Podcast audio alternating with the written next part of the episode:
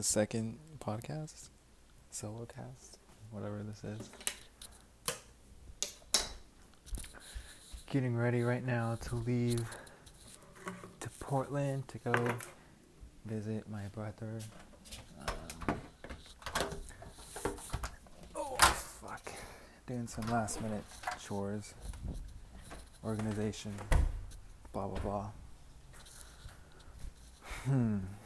Drafted up quite a bit of topics to talk about in future things like this. And I thought I'd at least get through a couple. Um, but first, I every Friday or every late, you know, end of the week, uh, me and one of my best friends, Gage Ferguson, we have. Well, they started out as accountability calls. Like we would set basic layouts for the week and what we wanted to do, and then we just check back in. no real penalties if we completed it or not, but you know, just having that I don't know, arbitrary accountability, like, hey, you're gonna have to tell someone that you didn't do it, or you're gonna have to let them know that you did all your shit. Uh, that was the premise at first, but you know, things change in life and priorities change, circumstances change, so now it's kind of just like a thing we just check in with each other every week. Um, every Friday mostly. That's that's the most common day we do it. But yeah, uh, yeah, we had that call last week, and I went through a couple topics with him, really interesting, and he threw out you know a couple, a couple uh, topics to, you know, talk about and stuff, and I think I think it's, I think it's really cool to talk about. Um, I I don't want to say like shit that bugs you or like shit that's on your mind a lot or uh, but just you know something other than small talk i think it's really interesting and really good for the growth of a relationship whether it's acquaintances you know friends best friends uh, romantic uh, romance and shit. So you know kind of just understanding more how the person thinks and you get an idea of what they value and and um, yeah yeah just you get to know more about them. Is that what i was trying to say this whole time? Um, yeah so we covered a few topics with him. Let's see what's in my notes. Um,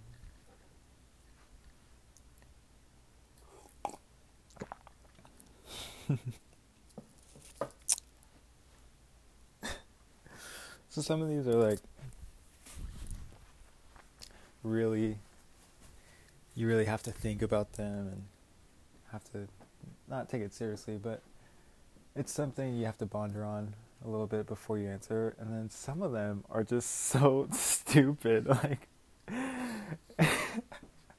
I had this thought. I don't know. I don't remember what I was listening to, but I was wondering, how do we know the actual outside appearance of a dinosaur or dinosaurs? You know, we just have the bone structure, right? So, I'm. I just thought, like, what if, for some reason, we were able to resurrect them? You know, through whatever science is, whatever science department does that and they just look completely different than what we, you know, how we structure them in museums and shit like that. like that is just such a funny thought. Like, what if we were just completely off?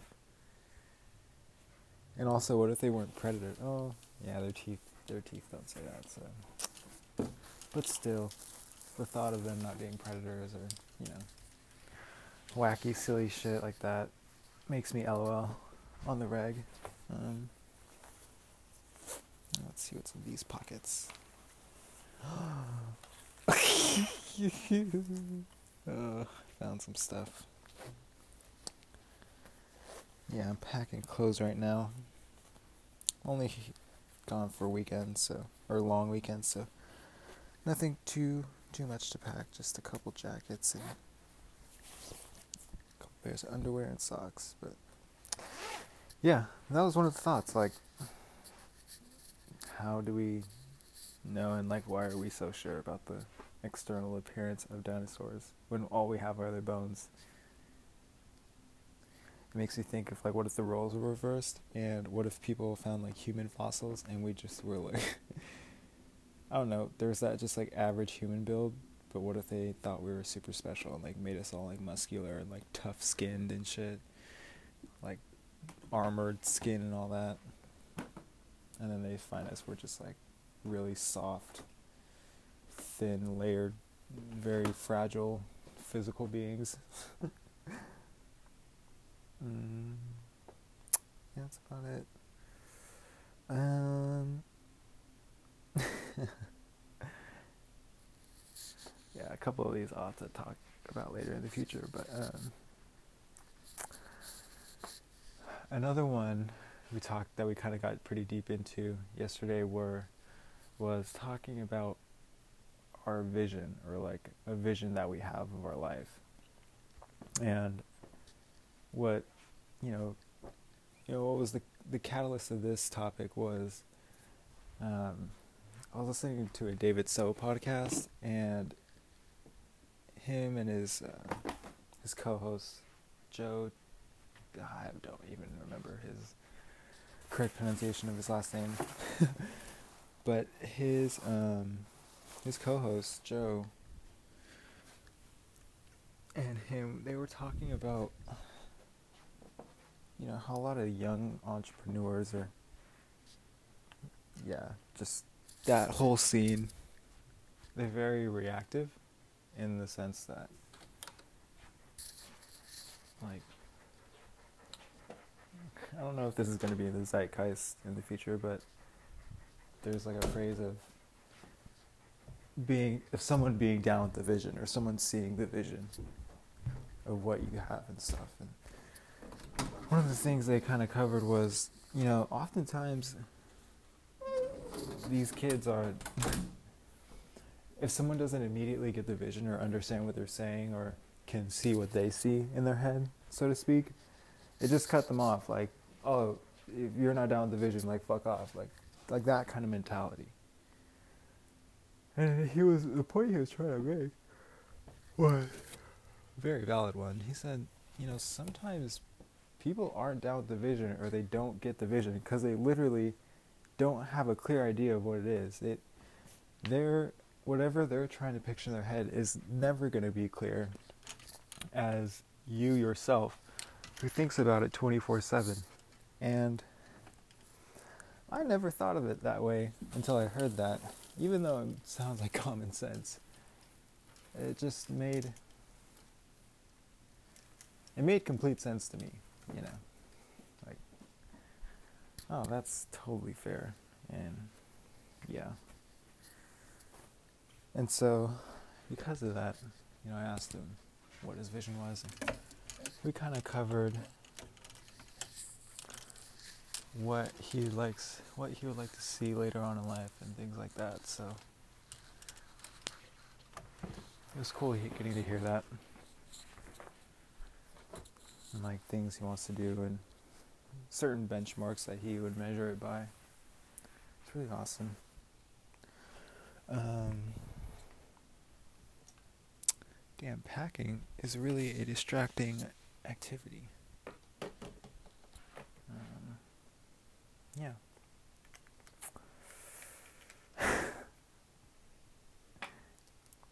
I think the next few episodes or podcasts to kind of block or to prevent this whole like pausing shit. I'm gonna make an outline for myself and lay it out.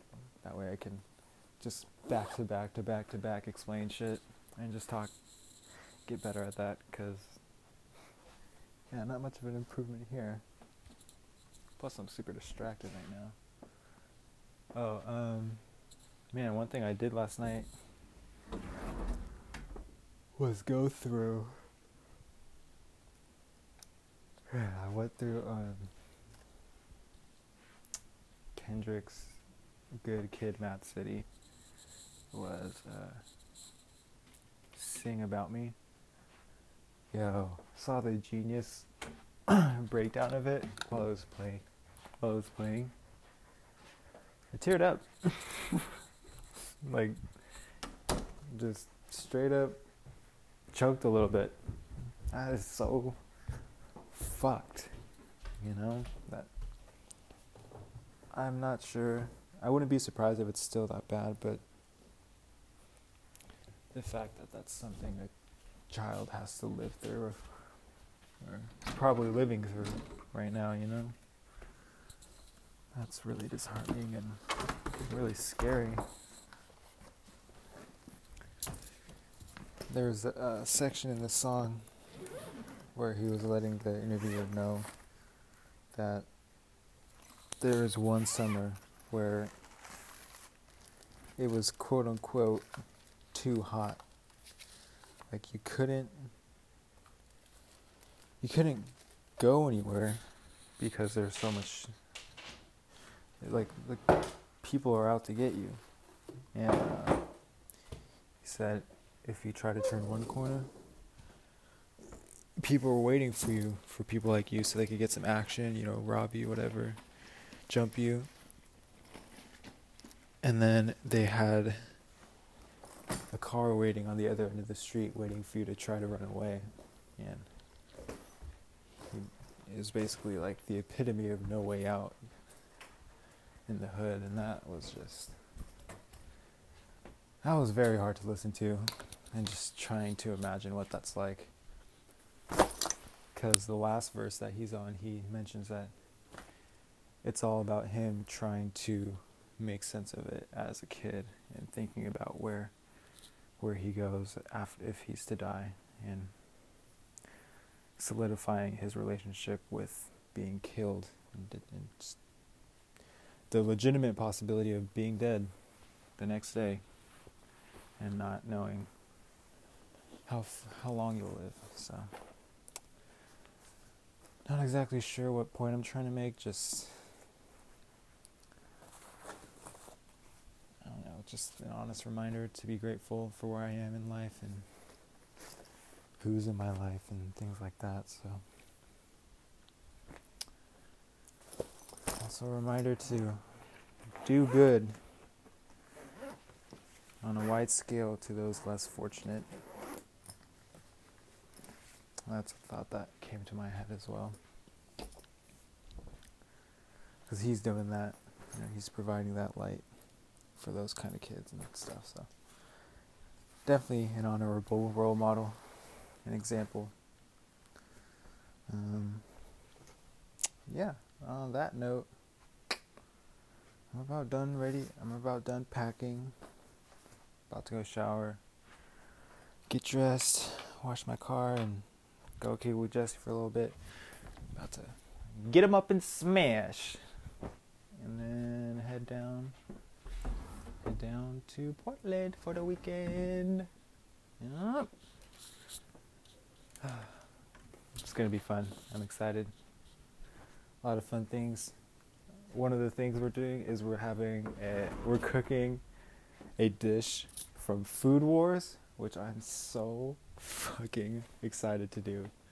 We're making a mapo tofu, and I'm particularly excited for this one because ever since I saw that dish, one, I didn't even know that kind of dish existed, as I didn't know with a lot of those dishes on that show. But this one in particular, it's notorious for being insanely spicy, but so flavorful and so good that you just want to keep hurting yourself with spice. And it's kind of like this twisted agreement. Like, I know I'm hurting myself and I know I'm going to be in pain, but it's so good. So, we're going to do our best to mimic that dish. Um, like I said, I'm super excited for that one, especially, but yeah, um, yeah, that's going to be one of the first things we do. We're also going to probably go out tonight. Uh, it's Friday and then Sunday, super chill. But all right, I'll end the podcast here.